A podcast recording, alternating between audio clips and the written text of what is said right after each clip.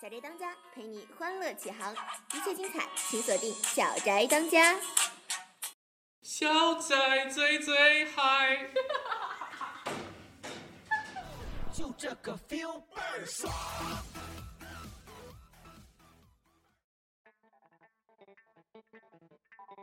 You ready? One, two, three, go!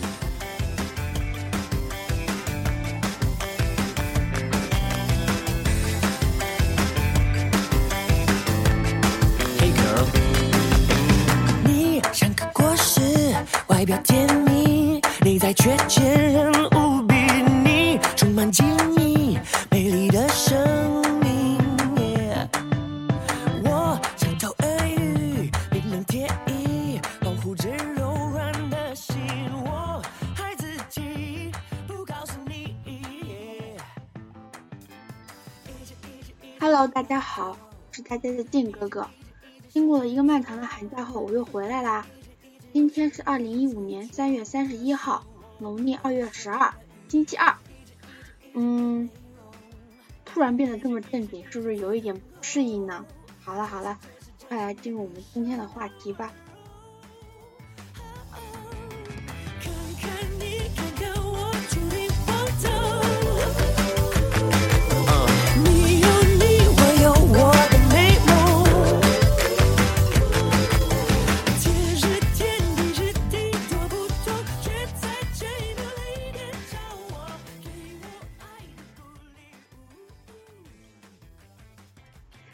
首先，你们网上订过餐吗？反正我我好像自从来了外面以后都没有订过餐，因为我怕被拒绝。本身就就已经在河北了，还在河北的郊区，怎么人人家怎么可能来送的呢？这是一个关键的问题。不过听说好像最近有一个披萨店啊，好像能送到寝室的门口。我不是在打广告哦，靖哥哥的广告费可是很贵的哦。反正最近看到一条新闻，说近日哈尔滨的一所大学不让送外卖了。他一开始是给送的，后来又不给送了，说什么呃呃还发了通告，禁止一切外卖、餐饮、自行车、摩托车进入校园。反正我从来没看到过我们学校有这些呃各种车辆进入过校园，太严了。然后更夸张的是呢，后来学校又砌了一在大门又砌了一堵墙，三米高的墙，禁止送外卖。但是学校的禁令呢，并没有阻挡学生网上订餐，更没有阻挡住送餐的队伍，正可谓你有禁卖地，我有爬墙梯啊！为了禁止外卖，学校也是煞费苦心，除了公告和砌墙以外呢，还专门安排了三名保安巡视。若还有人爬墙送外卖的，这些保安就得回家喽。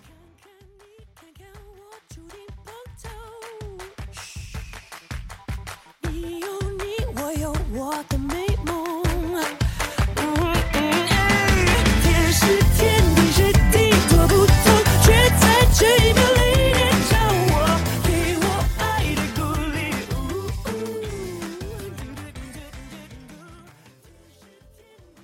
还有一条奇葩的新闻，说不久前呢，浙江宁波有一位曾患抑郁症的钱老板。这里的钱老板，我不知道是指有钱老板还是姓钱老板啊。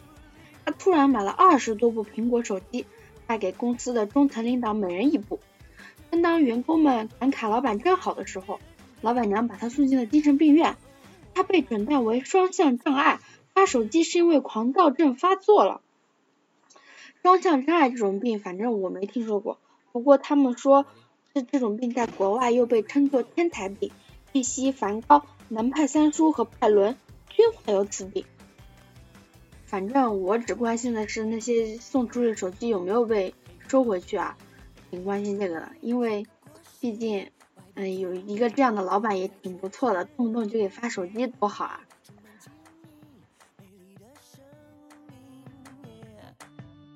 我像头耳语，冰冷贴衣，保护着柔软的心。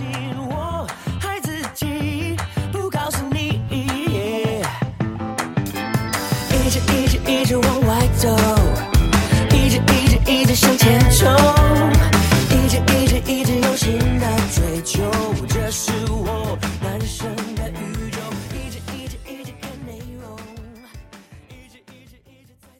这条新闻也是够令人瞠目结舌，说最近有韩国媒体称，日本的樱花最著名的品种染井吉野的原产地是济州岛，赏樱也是韩国文化。此语一出，引来了日媒激烈反驳。昨天呢，中国樱协主席称，日本樱花是唐朝时从中国的喜马拉雅山传过去的。简单的就说呢，樱花其实起源于中国，发扬光大于日本，没韩国什么事儿啊。说到樱花起源于中国，这样就不得不推荐几个特别适合看樱花的地方了。比如说江苏的源溪源头渚。源头渚已经种植有三万余株各类樱花，共有六十七个品种，有“中华第一赏樱圣地”之美誉。樱花节期间呢，樱花如云似霞，满树烂漫，春风轻拂，落英飞舞，美不胜收。第二个呢，就是湖北的武汉大学了，大家都听都听说过湖北武汉大学的樱花节，好像每年都有三十多万人去看吧。每到三月中下旬，这里的樱花就如期开放了，花团锦簇，落英缤纷。不仅樱花好看，而且赏樱花的美女也特别多，就是太挤了。然后呢，还有江苏的南京鸡鸣寺，从鸡鸣寺到和平门一线有一段有一段路，两旁都是樱花，衬托着古雅的鸡鸣寺，格外有韵味。也许是道路不太宽且弯曲的原因。夹道的樱花有一种突如其来、满目灿烂的视觉冲击，引人注目。然后广东呢，广广东广州有百万葵园，请想象一下，六千株樱花扑面而来是什么样的感觉呢？百万葵园这里的六千多株樱花树，里面有近十个不同品种的烟花，粉红的、银白的、双色的，甚至还有会玩变脸的，初开时粉红，最盛时转白。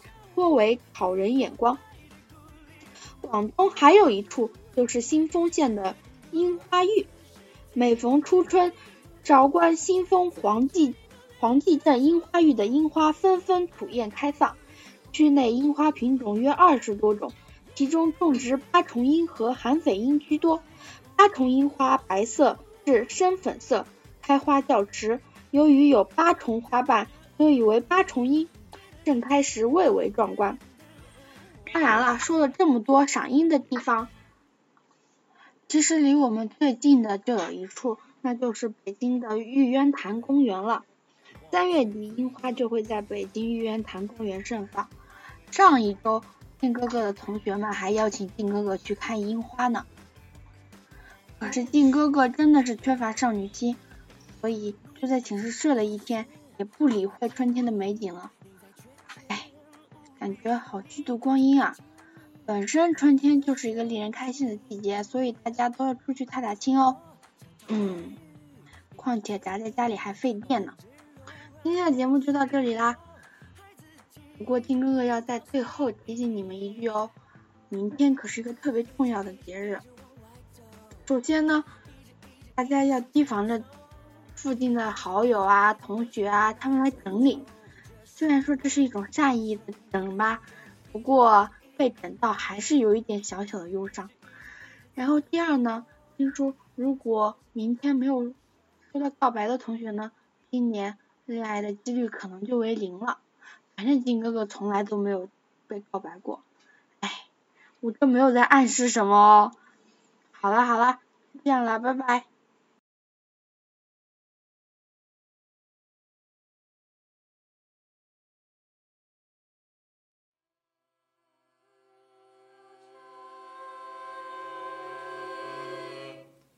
小仔最最嗨，